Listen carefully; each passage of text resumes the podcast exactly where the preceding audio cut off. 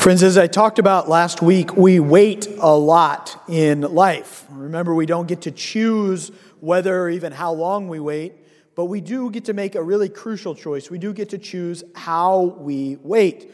We wait because we're human, but how we wait determines whether we flourish or fail as human persons. And from that uh, reality of waiting arises another question. What are we waiting for? You see, we never just wait. Whenever you wait, you're always waiting for something. You're waiting for uh, the the person uh, ahead of you in the at the stoplight to move so that you can move. You're waiting for, uh, maybe right now, you're waiting for a delicious Knights of Columbus taco after Mass, right?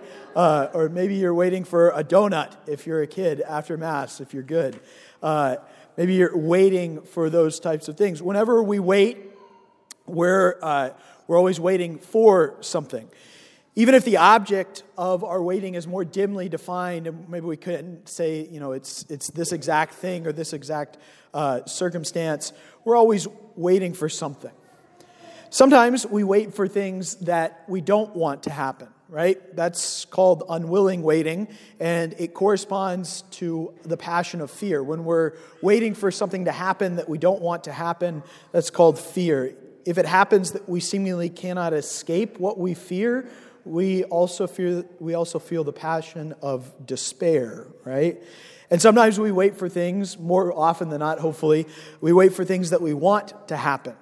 This willing waiting corresponds to the passion of desire, right? When you think of something that you want, when you think of the donut right now, especially the donut with sprinkles, you desire the donut, right? It's there, you desire it. Think. Insert your favorite dessert here. Uh, imagine it's right here. You would desire it, right? You want the, the thing. And if you think that you can achieve that thing, if you think it's actually possible that you'll actually get the thing that you want, you feel hopeful about it, right? You feel this passion of hope. Both fear and desire and uh, despair and hope have to do with future possible objects, right? Future things. Fear's objects are evils, undesirable to me, and desire's objects are things which are good and desirable uh, uh, and desirable to me. These two passions and hope and despair that flow from them have an impact, a serious impact on how we live our life, don't they? Right? So when we're uh, and in that vein, we return to that question.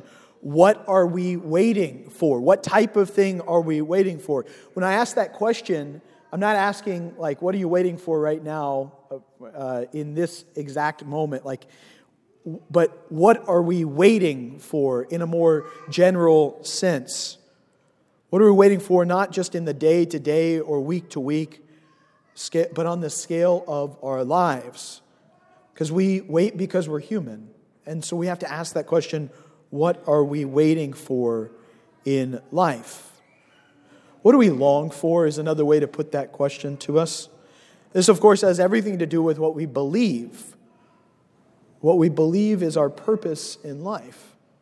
Another way we could understand it is to ask the question, what is the highest good for which I long? As human beings, we answer that question either reflectively or without reflection. We answer that question every day that we live. Even if we were to say that there's no purpose to life, that life is all meaningless, that very creed proposes for us a path to follow. We can't help but find meaning. We can't help but answer the question of what are we waiting for? We have to have some sort of worldview. We can live without many different things in our lives. Uh, in fact, we can live with a lot less than what we have, but we cannot live without a worldview. It's impossible. We all have a way that we look at the world. And our personal answer to this question on the scale of our life becomes evident in our actions. If you want to know what you're living for, look at your calendar and your budget. What are you living for? What are the actions you take on a daily basis? What are you living for? What are you hoping for? What are you waiting for? And there's many ways we could answer this question. In fact, um, one of the things that has emerged in the in the twentieth century uh, kind of is is the question of whether we can find the answer to this question, or whether there is actually an answer to this question of meaning. You know, many people have proposed different meanings for life, and many people maybe unreflectively accept different meanings for their life. Um, you know, we can decide to live for honor, we can decide to live for riches or fame or for pleasure. We could even uh, live for politics or job success. We could live for our families and for our friends. Yet those things will eventually fade away. Think about it. Every one of those things in some, at some point fades away. So they seem not to be what we most deeply desire, for we all recognize deep within ourselves a desire for something which eternally remains. We want to have the good, and as I pointed out last week, we want to have it right now, but we also want to have it forever. We want to have the good, and we want to have it forever. So is it possible to wait for something that will not fade? Is there such an object? Is it possible to live for something with real meaning? You know, the history of twentieth century philosophy actually uh, started asking that question. Is, is there actual meaning? The rise of people like Nietzsche and Sartre uh, suggested, they suggested that there was no real meaning to life. And we kind of live in a cultural milieu that, that is that's based upon those that, that presumption. Um, but our faith, brothers and sisters, the faith that we profess each week in the creed, proposes that there is indeed an answer to this question of meaning in our lives. In fact, there's a superabundant answer. In fact, there is one for whom we wait. You know, in Advent, we look back in order to look forward. We look back to see how people waited well in the past in order to understand how we are to wait in the future. So what are, who does faith have to say about the object of our waiting? In, in the first reading, God promises comfort to his people. But if you read closely, you recognize that it's not merely pleasure or just like the the the acceptance of comfort. What he actually promises is that he will shepherd his people. He will be with them. Saint Peter, uh, in his second letter today, he talks about how we await a new heavens and a new earth. And heaven is communion with the Lord. We're made for heaven. We're made for communion with the Lord. That's what Saint Peter reminds us. And John the Baptist promises that one greater than himself is coming. He promises that the Messiah is to come, that God will dwell with his people. Right? All three of those things point to this reality that the thing that faith proposes as the object of our desire, the deepest desire of our heart, is God himself. The Christian answer to the object of our life's waiting is that we are waiting for God. We are waiting for communion with God because he has made him, made us for himself. Jesus, in the words of Saint John Paul the Second, is the answer to the question which is posed by every human life. We call waiting for God, because he's trustworthy, the theological virtue of hope. Hope is, in this sense, is to be distinguished from the mere passion, because it's a firm resolve, it's a choice of the will to trust God over and over again. It springs from faith, but it's concerned with uh, our attainment of heaven, attainment of eternal communion with God. So it's distinguishable from faith. Hope is the theological virtue by which we desire the kingdom of heaven and eternal life as our happiness, placing our trust in Christ's promises and relying not on our own strength, but on the grace of the Holy Spirit. That's how the Catechism of the Catholic Church talks about hope. Hope follows from faith because its object, God, and his promises are known through faith. I believe in the resurrection of the body, right? We say it at at, uh, at Mass every, uh, in the life of the world to come. We say it at Mass every time we profess the creed. So it's an object of our faith, but then we place our hope in it. And hope changes the way that we live. Hope is faith extended through time. It's the virtue that allows us to wait well when things are extremely difficult in our lives. Hope has for its object only what is good, what is future, and what affects us. We hope in God because we place our trust in Him through faith. He is the one who has made the promise of a heavenly reward for those who follow Him. And we hope for God. He's the that Him by which we hope, and He's the object of our hope. What are we waiting for? We're waiting for God. We're waiting for God. And hope changes the way we live then day by day. It affects, or it ought to affect, the way that we act on a daily basis. And I, I think that sometimes we forget how powerful uh, placing our hope in, in God can be, right? What a difference hope makes in our lives as we wait. I want to share the story of a saint to kind of illustrate this point. There was a, a woman born in eighteen sixty-nine in Darfur in Sudan. Her name was Bakhita. Um, and she actually didn't know the date of her birth because at the age of nine, she was kidnapped by slave, slave traders. Um, she was repeatedly beaten until she bled, and she was sold five times in the slave markets in uh, Sudan.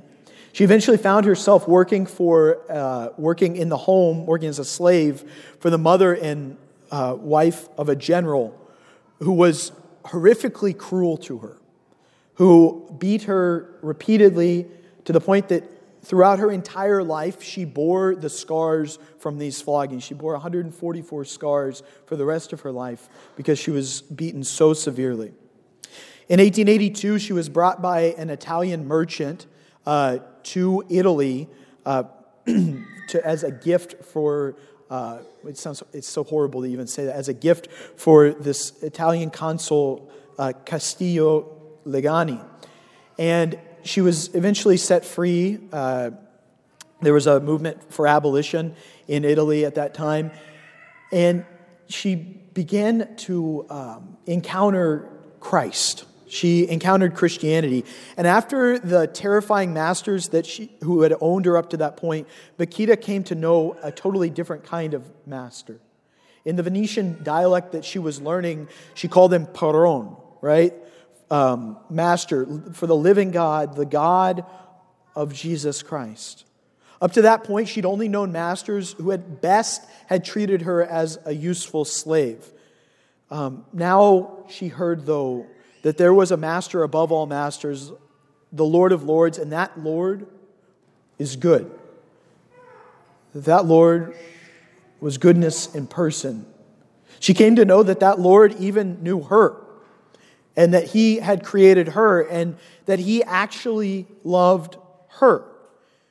She too was loved, and by none other than the Supreme Master before whom all other masters are themselves no more than lowly servants. She was known and loved and awaited. What is more, that master had himself accepted the destiny of being flogged, and now he was waiting for her at the Father's right hand. She had hope, brothers and sisters. And this is how she, she uh, articulated her hope. She said this. This is a quote from her. I am definitively loved. And whatever happens to me, I am awaited by this love. And so my life is good. Let me repeat that. I am definitively loved. And whatever happens to me, I am awaited by this love. And so my life is good. That is what Christian hope looks like, brothers and sisters. And it changes the way that we live our lives. The, the story of Josephine Bakhita uh, demonstrates the power of hope. Our faith leads us to trust God, and through it we come to hope in His promises. Hope then changes the way that we wait. You see, Josephine Bakhita uh, was eventually baptized. She was confirmed. She took the name Josephine uh, as she entered religious life. Um, and she realized that what she had received, she had to share with others. We're going to talk about that more in a second. So how can we strengthen our hope, though, brothers and sisters? How? What's the? If hope is so important, how can we strengthen it? Once again, we can ask for hope. In your bulletins this week, you're going to find uh, an act of hope. And I encourage you to pray that act of hope on a regular basis. As the act of hope uh, indicates, we can also strengthen our hope by contemplating heaven, by thinking about heaven, thinking about the fact that we're heavenly hobos, that we're made for heaven, and that God calls us to communion with himself. Um, that strengthens our hope. Reading uh, awesome literature that, that calls calls forth our desire for, for heaven, or, or or encountering beautiful art that makes us think of heaven. Um, these things can be moments where our hope is strengthened. Well, our hope is also strengthened by what we do each Sunday when we come here. When we come here to the liturgy, we receive a foretaste of the promise uh, which we await, right? From this altar, you receive Jesus, brothers and sisters. That's what heaven is. Heaven is communion with Jesus. So this is a foretaste of the heavenly glory to which you're called. Objectively speaking, whether you feel like it or not today, objectively speaking, you get a foretaste of heaven whenever you come to the liturgy. That's why we do all these, uh, that's why I'm wearing funny things, right? And uh, and it's a little bit strange, like all, all of that kind of stuff. It's to help us remember heaven, to help us remember heaven, that we are not made just for this earth, but for heaven. Now, finally, I think one of the most powerful ways that we can grow in hope is by sharing uh, the reason for our hope. We see this with Saint Peter uh, in his second letter. He, it's basically, he's giving a reason for his hope over and over again. And actually, the Gospel of Mark that we read from today is most likely a, um, Peter's version of the gospel that was given to Mark to write down. And that's a reason, his reason for the hope. He shared that with other people. You know, Josephine Bakhita found that she could not keep what had happened to her to herself. She realized that the liberation that she experienced, the redemption that she experienced, had to be shared. It demanded to be shared. And her hope grew because of this, to the point that um, she was so in love with God. So in love with God and hoped in him so much that she desired the conversion even of, of those who had persecuted her. This is a quote from her. She said, "If I were to meet the men who abducted me or even who tortured me, I would kneel and kiss their hands. For if that happened, if that had not happened, I would not be a Christian today." Her life had been so radically changed by encountering Jesus and following him and believing in his promises, hoping in his promises, that she was able to forgive her enemies. That changes the way that we live, and she desired to share that faith with others. You know, one way you can share um, the faith with others, just a really simple way uh, that we can offer right now, uh, is, is to invite people uh, to come with you. Right, to come with you, particularly maybe to Christmas Mass. At the back of the church, on the little uh, table to the left, there are a bunch of cards, and they have uh, a cool little picture of the nativity scene on them, and uh, they have all the Mass times for Christmas and New Year's Mass and all that kind of stuff. I want to encourage you to take one or two or ten of those cards, however many you want. I got plenty of them. And to literally go to people that you know. Maybe it's people that haven't come to Mass in a while, but maybe it's just your neighbors. Maybe it's a person down the road. And to give them one of those cards and say, "Hey, I would love for you to come come with us to Mass. Um, which one would you like to go to? We'll go to that one."